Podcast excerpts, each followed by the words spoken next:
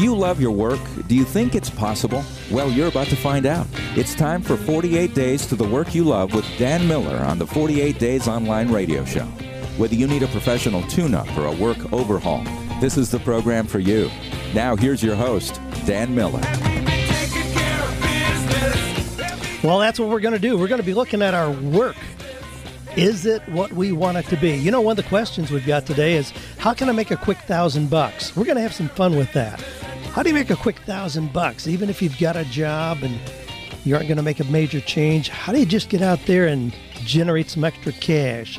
So we'll be looking at that. Hey, this is Dan Miller. Each week we take your questions, real live life questions about work how do we find or create fulfilling, meaningful, purposeful, and profitable work? You all have great questions each week. Here's some of the things we're going to be looking at. How can we protect our, against fraud and theft in our cloth diaper business? How do I get out of a family business that doesn't fit me? Dan, when you're unemployed and looking for work and you get a job offer, are you in any position to ask for more money? What jobs are there for me as a convicted felon? How can I be excellent in my nonprofit job and still have a life of my own? Now, we've got a whole lot of things to cover. And we're going to spend some time talking about these creative ideas you can do just to generate some extra cash on the side. That's a common issue, a common concern, and certainly a realistic thing that we can look at. Well, we're now in the third month of the year. The year is going past quickly. I can't believe we're already in a third month of a brand new, what still feels like a brand new year. But here we are, trucking through. I've got a quotation for us to start with today. Now, this has been said by a lot of people, but I read it recently in John Maxwell's book, Failing Forward. And he says, If at first you do succeed, try something harder. Now, that's one of those quotations that have been passed around a lot out there, but I love the thought. If at first you do succeed, try something harder sometimes people pride themselves in always being successful. And hey, that's cool. I mean, we want to be successful. But if you've never stubbed your toe, then it's a real reasonable question. You know, have you stretched enough to really unlock the best that you possibly could do? Now, I know we've talked about failure a lot the last couple weeks. I'm not going to go back into that, but it's just one of those things to really be looking at. If you always succeed, golly, stretch a little bit do something where you would have the possibility of failure, where you would have to risk some to do that. I've, when you see somebody who's always succeeded, chances are they really haven't done anything spectacular. Chances are they've done things that are pretty mediocre. Now, I appreciate your comments on the podcast link. I always put show notes in there. I've got some things today that I'll put in the show notes, so you can go there to check those out. But you can comment on the 48days.com website there. And certainly make comments as well on the iTunes podcast that helps us stay at the top of the rankings like we tend to do in the career and business section. I appreciate that. Let other people know about the podcast. The biggest reason people come into the 48days.net community is because they're podcast listeners. The podcast is the first thing, then they hear about the other things we're doing. So I want to tell you about some of the other cool things we're doing as well.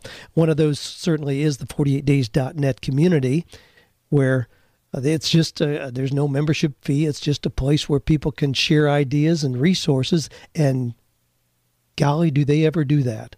I mean, it's amazing to watch the hundreds of interactions going on at any given time, the active groups that are on there, speakers groups, writers groups, making money groups, real estate groups, everything you can imagine, a called woman group.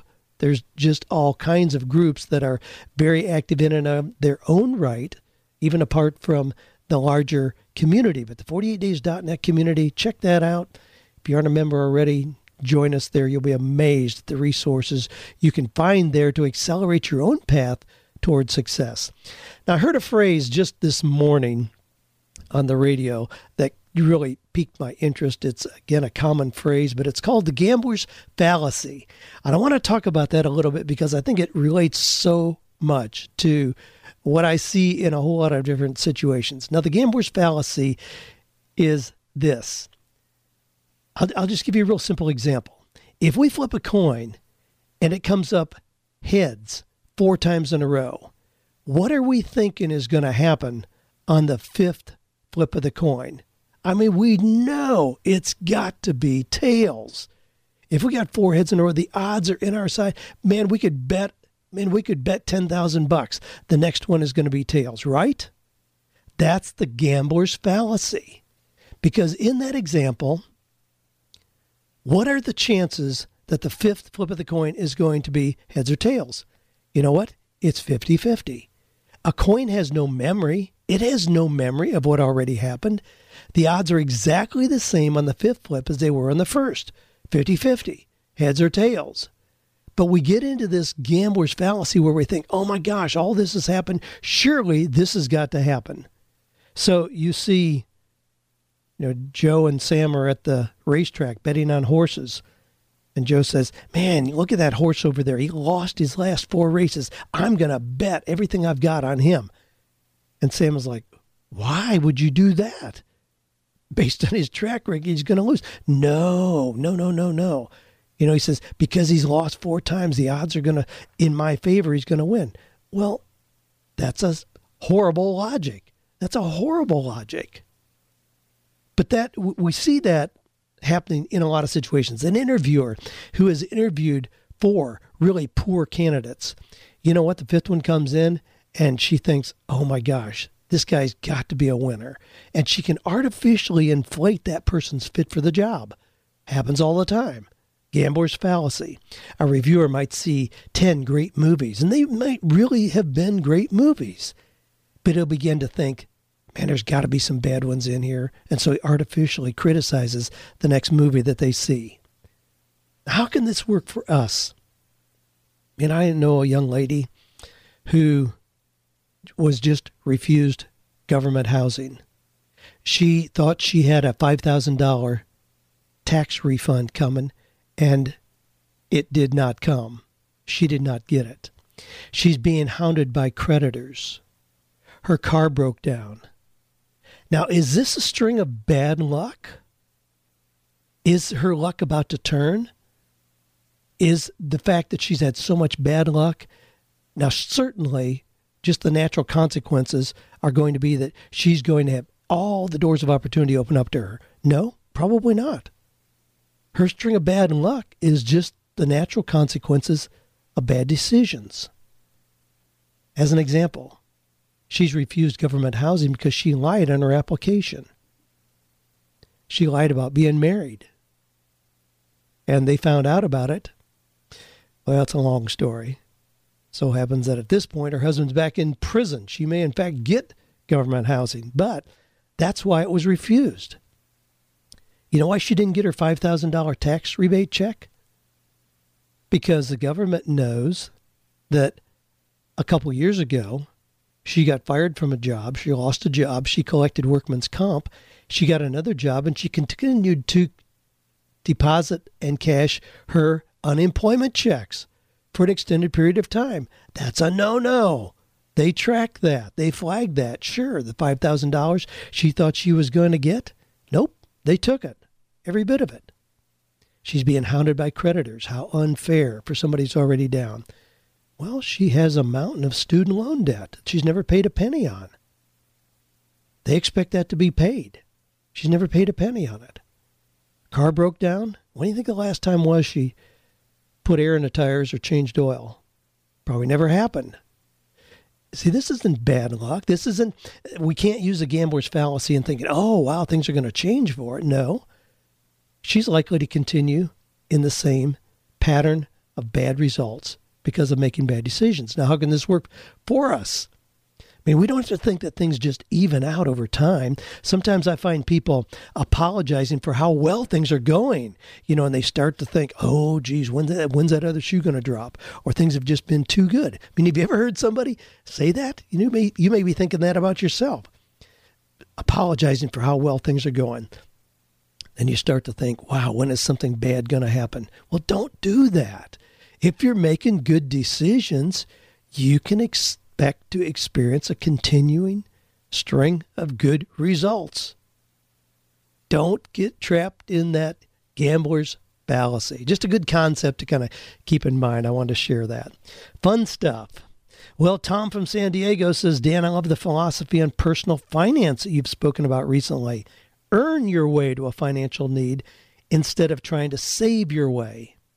It seems many of us default to the savings route or attempt to cut our expenses more, which can be very limiting, especially if we are already living moderately, while the earning highway can be limitless.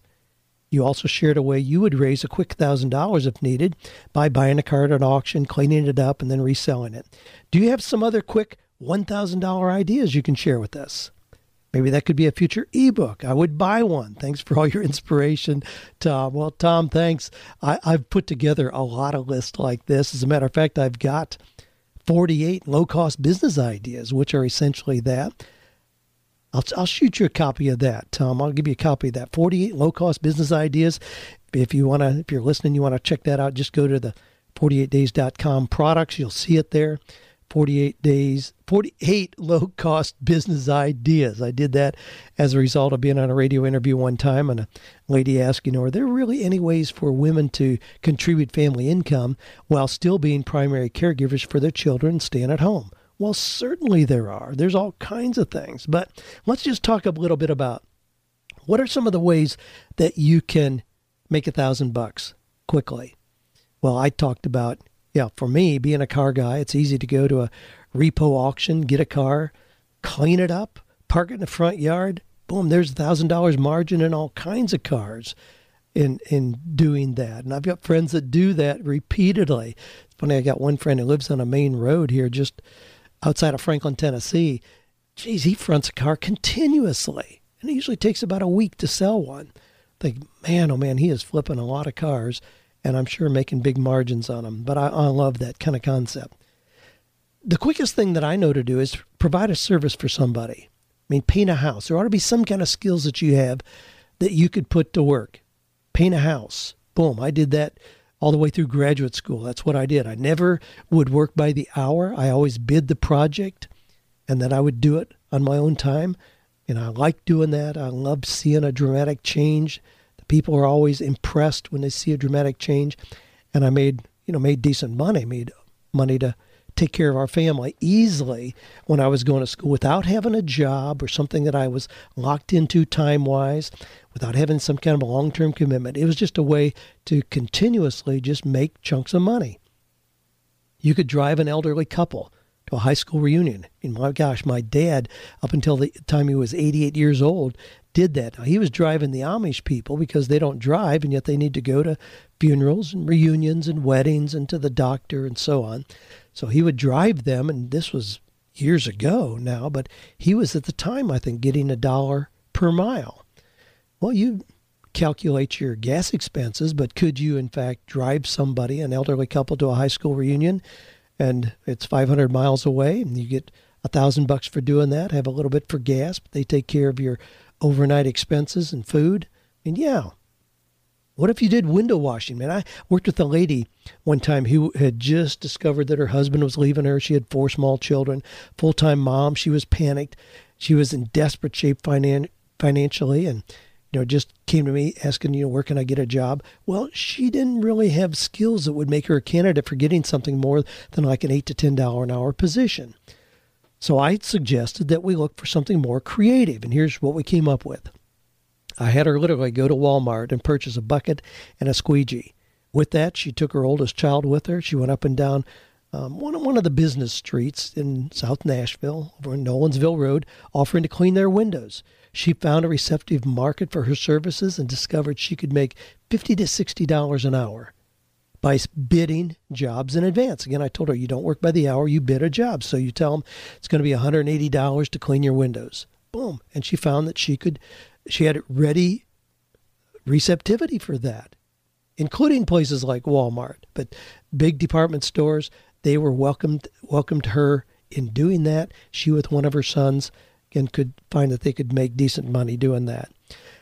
Now, I have, uh, again, I just had yesterday a, a truck pull in my drive here way back off the road and dump a load of wood chips. This is one of those funny things that I've been playing with for years now, but years ago, I noticed there were several tree companies out here in the neighborhood trimming trees. They always in the spring trim back from the electric lines and so on. And then there's, you know, just maintenance work on my neighbors.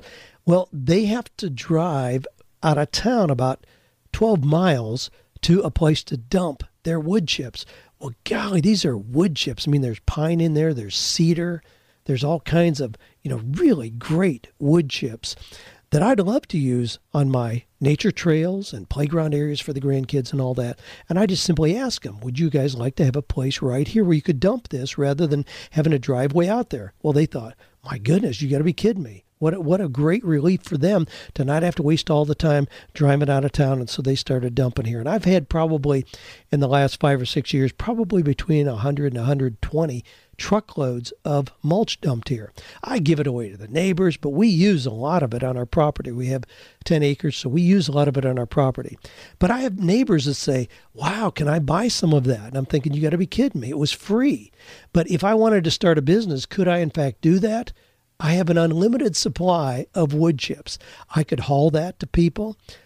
I mean, have a little pickup truck and just take them a pickup load and charge them 85 bucks for it, whatever, you know, dump it. Could I create a playground area? Yeah, absolutely. I mean, the, the ideas go on and on. When I was in graduate school, another thing that we did, Joanne made custom tailored clothing for hard to fit women. I won't describe any of them. You, you got the mental image in your mind. Hard to fit women. She made clothing for them. They couldn't walk into a store and take things off the rack. So she did that and found that she could easily make five, six hundred bucks a week just making clothing for these ladies. And they loved her. One of the ideas that I do have in the 48 low cost business ideas is plant rental. Now, this is a really cool idea because what you will find is that a lot of business buildings love having the ambiance of nice plants there, but they don't want the hassle of taking care of them, of fertilizing and watering. And, you know, I mean, that is kind of a skill to be able to do that well. So if you can do that well, you can buy plants, and what you can expect to do is recover the total cost of the plant in the first 90 days. So obviously, your job is to keep them looking nice indefinitely. But to recover your total cost in 90 days, then you go into total 100% profit, 100% cash flow from then on. I mean, what a cool kind of business is that? I mean, that's an amazing profit margin. And I know some people who have done that extremely well. When one of my sons, Jared, was about 14 years old, he started asking about what he could do to make extra money. Well, the common thing for a 14 year old to do, we lived in a community that had 433 homes in it. It's Cottonwood subdivision. It's just on one of the edges of Franklin, Tennessee, here where we still live. But we don't live in that community anymore, but that's where we lived then. 433 homes. Now, the common thing for a kid to do would be deliver newspapers or mow lawns. Well, what are you going to run into? A whole lot of competition. There's a whole lot of other 14 year olds who are scrambling to make summer money as well. What could you do that would be unique? What is it that you can do that would make you remarkable? Well, one of the things, one of the unique skills Jared had was he was very good mechanically and working on bicycles. His older brother, my oldest son, was a bicycle racer. Jared was the guy who always kept things running. So we put out a flyer. We put it out twice during the course of the summer. And the flyer said, this week's special $5 flat repair, free pickup and delivery. Now, think about it. What's the biggest pain if one of your kids has a problem with a bicycle? Gee, you got to put it in the Lexus, hope you don't scratch the paint, tie the trunk down, haul it somewhere, get it fixed, then repeat the process to bring it home. Free pickup delivery? That's pretty cool. That's a that's a real high USP, unique selling proposition we put that flyer out on about half of these homes, and it kept Jared totally booked the entire summer. Because here's the deal what do you think is true of most bicycles that have a flat tire? They also need other things. So he'd call them up and say, Hey, I notice, you know, the chain is dry, the handlebars haven't been adjusted, you know, it really needs to be tuned up. I'll do a tune up for 69 bucks. Oh, okay, go ahead and do that. And we found that he could very effectively make 2 to 300 bucks a week as a 14-year-old without us having to take him to work anywhere. He, his responsibility was he would hoof it to go get the bikes and wheel them back home. Not a big deal. The houses were close together, but he could just do that. Graffiti removal. I'll, get off my horse here. I could go on forever on ways to make a thousand bucks. But when we lived uh, just south of Franklin here in one of the places, you would have to go through an underpass of the railroad. You had to go th- under it twice on the way down the road down to our house. So it was a one lane, real narrow place. And cars had to go very slowly. Well, the sides were very close to the cars. Matter of fact, my daughter-in-law took off the side of their van one time going through there. But the cars, the, the sides were very close to the cars. That was a very attractive place for hoodlums, teenagers, to put graffiti, and they would put their gang slogans or obscenities or whatever on there. Well, I just made it a game. I thought, hey, I can outlast these punks, no problem. I took cans of white spray paint, and they'd spend a lot of time. They'd spend three hours some night putting their amazing design on there, and the next morning I'd go by with a can of white spray paint and just cover it. I, I bought white spray can paints by the case. I just had them in my car, in my truck. So I was ready at any time. I could just pull off the side of the road and just cover it. And I weaned those kids from doing that. To ultimately, those things stayed clean month after month after month. Now, that being said, are there places where you could get paid to do graffiti removal? And I didn't look to get paid for that. I just wanted our neighborhood to stay clean. But you could get paid to do that? Absolutely. You could do that to remove graffiti from storehouse walls. You know, to just you could contract to keep it off of there monthly and set yourself up to be that person. You know, a couple of the TV shows that I really enjoy are American Pickers and Storage Wars. American Pickers, you know, where Mike and Frank, Mike lives right here in Franklin, incidentally. They just opened a place here in the old Marathon Automotive Manufacturing Plant in Nashville for the stuff they get in American Pickers. But these two guys travel around the country, stop in, see things in people's yards, stop in, and buy things, buy old memorabilia, collectibles, old Indian motorcycles, and old you know, gasoline signs and gas pumps and things like that. I love that. I love watching them negotiate with people. I mean, could you do that? Just go around and find things that people consider junk, but you find it, clean it up, resell it. Yeah, absolutely. Storage wars, I mean, that's another similar concept where people don't pay the rent in their storage units and ultimately they're sold at auction. I mean, it's a very real phenomenon. You can find that any town, no matter where you live, you can find those opportunities. Storage wars. You bid on a storage unit, you own it. You don't go in and evaluate everything, but you get a quick look and then you just simply bid on it. Well, if you find something, I mean, last night I watched a segment and a young couple had a piece in there that was some kind of an exotic seismograph. It was a replica, but they took it to a museum. They had purchased the unit for like 150 bucks, and they took this one piece to a museum and had it appraised for $3,500. I mean, how cool is that? Now you feel bad for the people who are giving up the things in a storage unit, but I mean they've gotten plenty of notices about having to pay to maintain the right to the merchandise, so it's just a legitimate part of business. But yeah, that'd be a way to do it. Buy storage units, reposition the merchandise there. If you get 48 low cost business ideas, incidentally, if you purchase that at the end of that list of 48 things that I've got really clearly laid out how you can do those, I link to another 999 ideas, and then another 90, 998 ideas, and then another 100. I mean, the, the list of things like this is inexhaustible. And if you've got a little ingenuity and persistence, you can do things that will, in fact, make you that thousand bucks that you're looking for to add your income. Well, hey, we blasted through golly, we blasted through the first half of the show. I got a whole lot of questions to get to here, but you are listening to 48 Days Online Radio. I'm your host, Dan Miller. If you got a question, you can go to 48days.com site. Click on the podcast link. You'll see a little place there. You can write in your question or you can use SpeakPipe. Just click on that, start talking, and leave your question there. I'd be happy to consider that for an upcoming podcast. Jason from Colorado says, Dan, I'm a 32 year old searching for a second career. I enjoyed listening to your car selling tactics, and I'm hoping to make a side income flipping cars. What we kind of pick up here with continuation. I have a 09 Ford Ranger that I'm going to sell for a profit. I should have $7,000 starting capital from that sale. Here are my questions. What's a good starting sum for flipping cars? What type of car would you recommend I purchase first? Where would you recommend I purchase the first car? eBay, Craigslist, or local owner?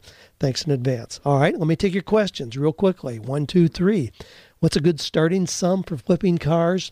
Between two and three thousand dollars, where you can sell them for that. You can go out mean that that's a price where somebody will get a tax return and have the cash money, or somebody will have saved up a little bit, and not have to get financing. It just makes a transaction a whole lot easier, and you can make five hundred bucks or a thousand bucks on a three thousand dollar car just as easily as you can on a ten thousand dollar car. But usually the transaction is a whole lot easier. So I would say stay in that where you can sell them between the two to three thousand dollar range, maybe even up to four thousand dollars to do this on the side. Yeah, and you can find cars. I mean, trust me. I, I, I just I just bought a little van. I mean, I got a guy who's really struggling. I know I'm going to help him out, but I just bought a little van, a nice Ford Windstar van. I mean, this thing is clean as a whistle and just runs out really nicely. Nothing wrong with it. Doesn't need anything. I paid $1,100 for it. You can find cars like that all day long. Now, that one I got, I think I connected with a guy through Craigslist on that. You got to be quick on Craigslist because if it really is a deal, I mean, it'll sell. I mean, it, it'll sell really quickly. What type of car would you recommend I purchase first? If you're going to sell cars, I really recommend that you have a particular genre of cars. Now, you can make that be in a particular price range, so you give yourself some leeway there.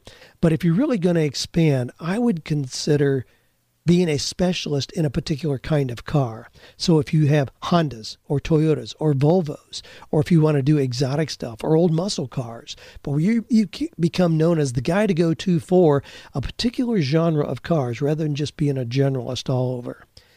Where do you recommend uh, purchase the first car? Anywhere you want. I purchase cars on eBay, Craigslist, sitting in the front yard of people at garage sales, through word of mouth. Somebody will call me and say, Dan, I've got a neighbor that I know his his wife just died. He's got a really nice car. She had, you know, would you be interested? People know that I, you know, buy cars and give them away to needy people. So, but but I, I get them in all kinds of methods, and you can do the same eBay is a little tougher to really snag a deal. I mean, they're really going to bring market value there. Craigslist, you don't have that competitive bidding.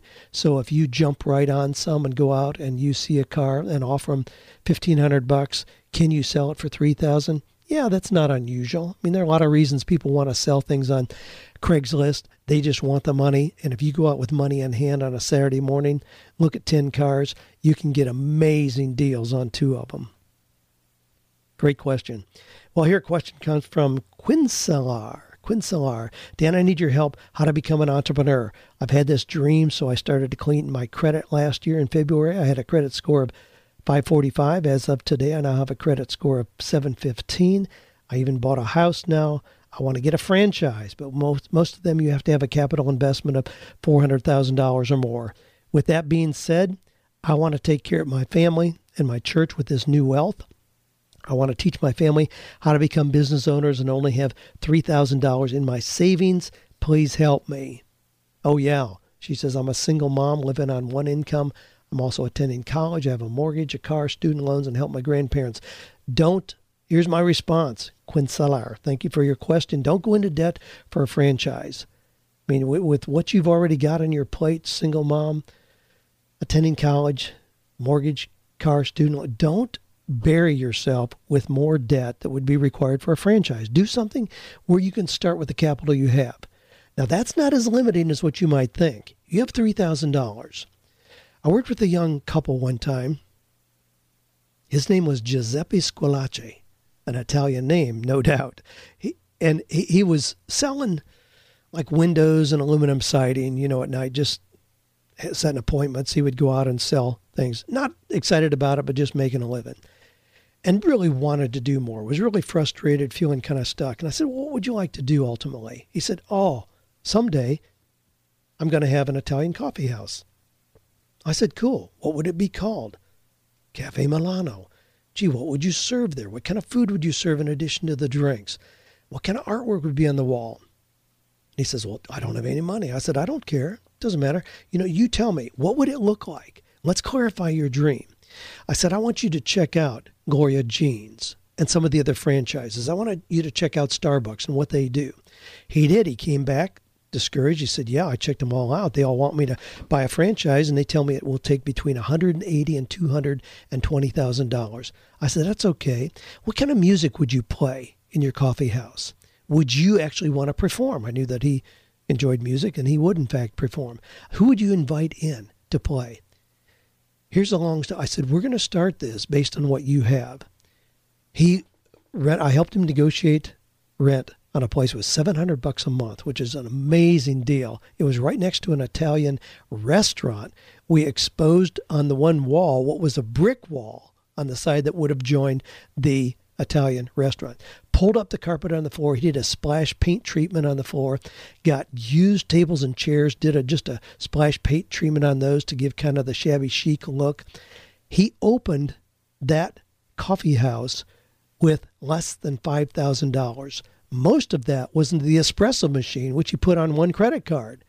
But he opened it with less than $5,000, and everybody said you have to have $200,000 to do that. No, you don't. Start with what you have.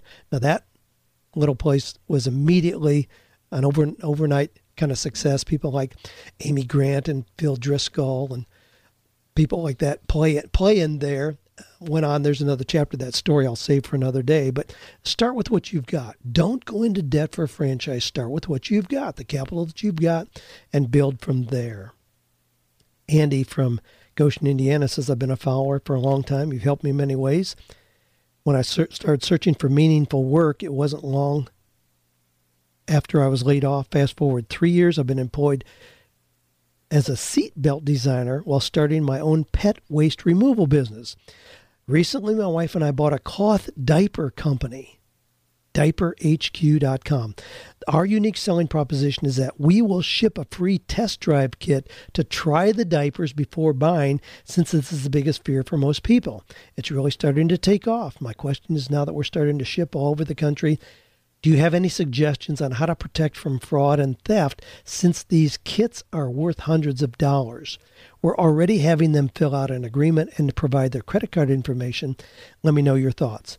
Yeah, love what you're doing, Andy. Love how you've progressed. Now you've got your own cloth diaper business. I did go there and look at it. Boy, that's a hot item right now. I've got grandbabies popping out left and right, and I know the concerns of moms and dads about disposable and what that does to landfill and also the health factors. Now, here's the deal people who are going to order a test kit of cloth diapers are very low risk customers. These are people that want to be ecologically responsible. They're concerned about the quality of care for their children. They want to make good financial decisions. They've already given you their credit card information. You have very little risk involved. You're dealing with a really great group of prospective customers. Now, are you going to have one out of a hundred that just isn't responsible enough to return or follow through? Sure. So just build that into your business model. But I'd just go forward. Don't make it so restrictive on the front end that people are cautious about doing business with you. Uh, don't don't make it appear that you're mistrusting of them. Just go ahead and just account for those one or two out of a hundred times where you may not get it back. But in general, you, you're dealing with a great group of people. You don't need to worry about them trying to take advantage of you. Matt from Jeffersonville, Indiana. Dan, I love your message. Listen to the podcast regularly. On your last week's podcast, you told my story. Graduated a few years ago with a degree I'm not using. Two jobs since then I don't really like at all. Now I'm 27 looking for my calling. My problem is that my current job is in the family business, but I don't want to be this to be my career. I have an entrepreneur's heart, but how do I create an exit strategy from this business that I'm expected to own and operate one day? It's a small business and I'm not sure what will happen to it and the team when my dad retires. Golly, I see now that you say, please conceal my name and location. I didn't do a very good job of that. We're just going to, hey, Fred, we're just going to assume family members aren't listening to the podcast. Let me deal with this in general. Getting out of a family business can be tough. I mean, we we really know that. I mean, I'm not going to make light of the dynamics involved there, but be clear on where you want to be three years from now. I mean, if you're married, you and your wife sit down, you guys decide where you want to be personally three years from now. This is your life you're living. Life is too short to try to live it on somebody else's track. I mean, you've got to decide where you want to be. If the family business is not a fit, then be open about that and create an exit plan. Here's what is likely to happen if it's not a fit, chances are people already detect that. Chances are it's not really a secret that your heart's not in it. I mean, Cliff Ravenscraft, you hear me talk about him, the podcast answer guy who has helped me do lots of things with my podcast. He was working for his dad in his dad's insurance agency with the expectation that it would ultimately be his business. He just got more and more unhappy there, knew he didn't want to be there. Ultimately, he told his dad, you know what his dad said? I wondered how long it was going to take you to get up the guts to tell me. I mean, his dad was like, my gosh, don't do this if your heart's not in it. Cliff has gone on and done some amazing things in his own business. Chances are you're going to get that kind of response. Don't assume that everybody is going to force you to stay there. If people are concerned about you as an individual and love and care about you anyway, they're going to want things that are best for you. I mean, that would be counterintuitive if they tried to force you into something that they knew you weren't really enjoying. Nobody wants that for their children. So just be honest about it. But first, start by being clear about where you want to be, and then be honest and create an exit strategy. Elijah from Missouri said, Is enjoying my work worth losing 25% of my current income and having to work two jobs to make ends meet? Now, listen to this scenario. I currently am employed in a managerial position in a job I'm not passionate about, don't look forward to going to every week. I've been offered another management position as a range manager at an indoor shooting range, which I would enjoy more than my current job, but it's still not completely in line with my passions. But it's more enjoyable. I would be taking a 25% pay decrease.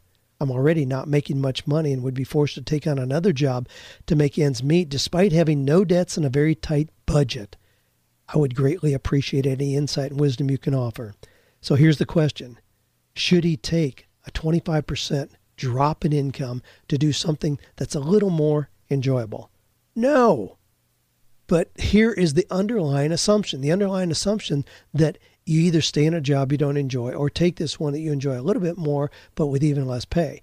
Don't assume you have A and B. Look for solutions C, D, E, F, G, H, I, J, K, L, M, N, O, P, Q, R, S, T, V, W, X, Z. I mean, I really believe there are that many alternate solutions. Look for and solutions. Look for jobs where you would enjoy it more and be paid more. Don't assume that this is the only opportunity. Do an aggressive job search. Uncover things that accomplish both, not where there's a further compromise. Nope. Wouldn't do that at all. Eric from Nashville. Dan, do people who are high C's in the disc profile more likely get stuck in the process of finding their passion or niche because of their tendency to overthink everything before making a decision? If so, what advice do you have in getting the ball rolling again? So, are people who are real detailed, real methodical, real logical, gather lots of facts and information before making decisions, can they tend to get stuck? Finding their passion and never make a move? Absolutely. Yes, yes, and yes. We see that all the time. Yeah, they just keep gathering information. They get stuck in paralysis by analysis. How do you get the ball rolling again? That's why I say 85% of the process and power of having the confidence proper direction in your career comes from first looking inward, understanding what you should know about yourself. If you understand that you are a high C, you may understand that your tendency is to just keep getting information and never pull the trigger. Now, I, on the other hand, I'm at the other end of the scale, so I, my motto is ready, fire, aim. Well, your process may be ready, aim, aim, aim, aim, aim, aim, aim, and we never get to fire. Just understand that's your tendency. When I work with somebody who is a high C and says, gee, I'm tired of being an accountant. I really want to have my own business. I tell them right up front, my concern is that we'll evaluate 10 great ideas and you'll find the fatal flaw in every single one of them before we do anything. you'll get to the yes, but. You'll see why it won't work. So if you know that's your tendency, just counter against that. Recognize that if you're 70% comfortable with something, you may be ready to go ahead and pull the trigger and move in that. Get others around you whose personality wiring is different so they can say, gosh, this looks like a no brainer to me. Yeah, go ahead and do it. And then when you do it, be prepared to do it without looking back for one year. Don't allow yourself to second guess yourself because the first month you're going to have things you didn't anticipate. You're going to have challenges you didn't foresee. You're going to have obstacles that you think you can't get past. Just be determined to stick with it for at least one year without allowing yourself that net of second guessing yourself and bailing. Scott says, when you're unemployed and looking for work and get a job offer, are you in any position to ask for more money or even extra vacation time I would think you just take what you can get when you're unemployed and not sure that you're going to get another job offer soon. Well, if you're doing a well organized job search, you should get multiple offers in a short period of time. Now, let me comment on this a little bit because how do most people do a job search? They just kind of stick their toe in the water. So they may contact two companies a month. This is why we're told that the averages are that it takes one month for every $10,000. So if you want to find a $60,000 year position, it's going to take you six months to find that. I mean, that's absurd. The reason it takes so long is because of the way most people do a job search. They contact one or two companies a month, and then another one or two. And then finally somebody says, Well, yeah, we'll offer you this job. But now it's not really what you want it's a little more money, but it's not, it's a farther drive to work. It's going to require more time, not some of the other benefits. But you think, well, I really need to go ahead and take, or being unemployed. I mean, the same thing. The question here, Scott, is if you're unemployed, the same thing. I mean, we see people who, I, I hear people say, well, I've got six months of unemployment. Guess what they do the first four months? They contact eh, one or two companies a month. I'm thinking, you got to be kidding me. If I had six months of unemployment the first month, I would contact 50 companies the first month. So I would be in a position to negotiate. And if you, here, here's what happens. If you go out here, if you are selling water softeners, and you come out here in the country like where I live, where a lot of us are on wells, and you knock on doors, and we know statistically that one out of 25 doors you knock on, they're going to buy a water softener, and you're going to make a $1,500 profit in doing that. So we know that. You know that. You're a sales guy. You can go out and knock on one door a day for the next 25 days. Not knowing where that one is, it may be number 25, not knowing when that is. What do you think I'm going to do? I'm going to be banging on 25 doors this afternoon. I'm going to get through all those no's that quickly so I find the yes in that group of 25 people. That's what I'm going to do. How do I recommend you do a job search? The same way. If you have a list of 25 prospective companies, which you ought to have put together, contact them, send out cover letter, send out the introduction letter, do the phone follow up, do that. Have an aggressive burst of focused activity for 30 days, and you're going to get multiple job offers. In doing that, then even if you're unemployed, you can be confident this is not going to be the only job offer you get. Had a young guy, and I, I chronicled this in 48 Days to the Work You Love, but had a young guy one time who would come to me fresh out of college, had a degree in like chemistry, you know, something not really very usable, but he wanted to have a particular kind of job. And so I helped him put together a job search. He was just green as could be, but a really personable young guy, great guy to be around. I knew people would want him on their team. He went out, started interviewing. Boom, got a job offer. Wanted to come by and go to lunch with Joanne and me. This is when we still had offices up in Brentwood, and he wanted to take us to lunch and tell us about the job offer. I listened to him all the way through. I said, "Boy, this is great. You know, this is man, this is just a sign of things to come. This is great. Tell him no." And he was like, "You got to be kidding me! They're offering me more money than I ever dreamed of making in my life. Why would I tell him no?" I said, "Chad, his name is Chad." I said, this is an offer. This is one offer of the ones you're going to continue getting. If you continue doing the job search as we've laid out, this is going to be, this is not a great fit. This is not the dream job you described. This is just a job.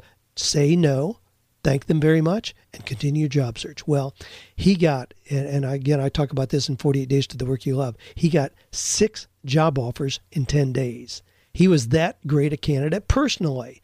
Did he have that stellar background? No, but he got and, and he got a position. It really was an amazing position to be right out of college.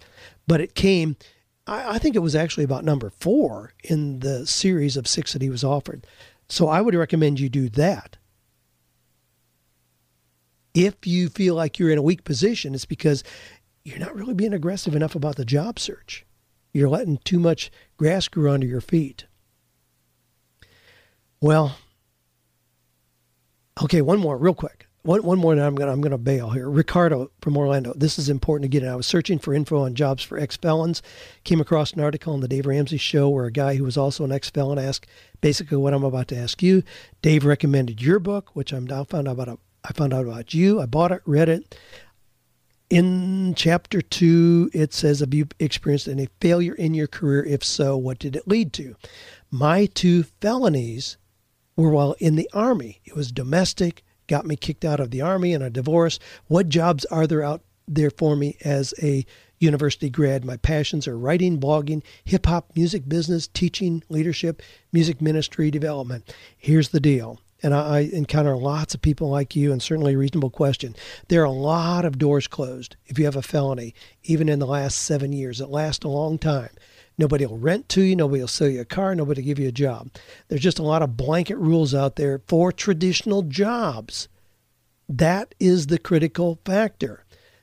Recognize what a tiny portion of real work is lined up in traditional jobs today. I mean, we're rapidly approaching the time when only 50% of Americans will working Americans will be in traditional jobs, will be employees. The rest are going to be independent contractors, freelancers, contingency workers, temps, entrepreneurs, electronic immigrants, all those things that we hear new terms.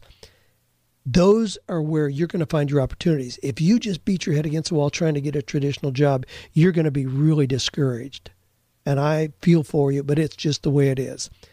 However, the things you describe writing, blogging, hip hop, music business, teaching, leadership, music ministry those things don't line up well with traditional jobs. Those things all line up in more creative, non traditional, entrepreneurial kind of methods of application anyway.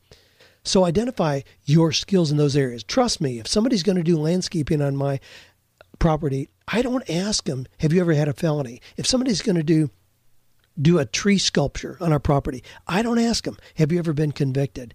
If somebody's going to paint my house, I don't ask them, do you have a felony? I mean, go through all the things that you would be a candidate for where you could do remarkable work. Knock it out of the park. People would love you for what you're doing, and they're not going to be concerned about what degrees you have or about whether you ever had a felony. It's just not a part of the process. You don't need to be you don't need to misrepresent. You don't need to lie or deceive. Nothing. It just doesn't come up as an issue. You don't have to be confronted with that. That's what I would recommend that you do. Well, great questions as always. Again, you can go to the 48days.com link and leave your question there. Be happy to include that. Lots of them we didn't get to today, but we'll work them in over the next few weeks. I hope you're having a wonderful, a spectacular 2013. Check us out at 48days.net, the growing community there. Come visit us. We're getting ready for our Innovate conference coming up here in March, the end of March, the end of this month. We are going to have a blast at that. People like Mike Hyatt going to be here, Dorsey McHugh, uh, very successful artist. My wife Joanne will be talking. I'm going to be telling you how to take your ideas and turn them into money. Join us for the Innovate Conference, our Coaching with Excellence conferences, other things that we'll be attending around the country, places where I'll be speaking or participating. Love to see you there. So join us. Let us know what you're doing. This is an exciting process. There are opportunities all around us if we have our antenna up. We have our reticular activators in place we have our eyes open. This is an exciting process. I'm glad you're on this journey with us of finding or creating work that is fulfilling, meaningful, purposeful, and profitable.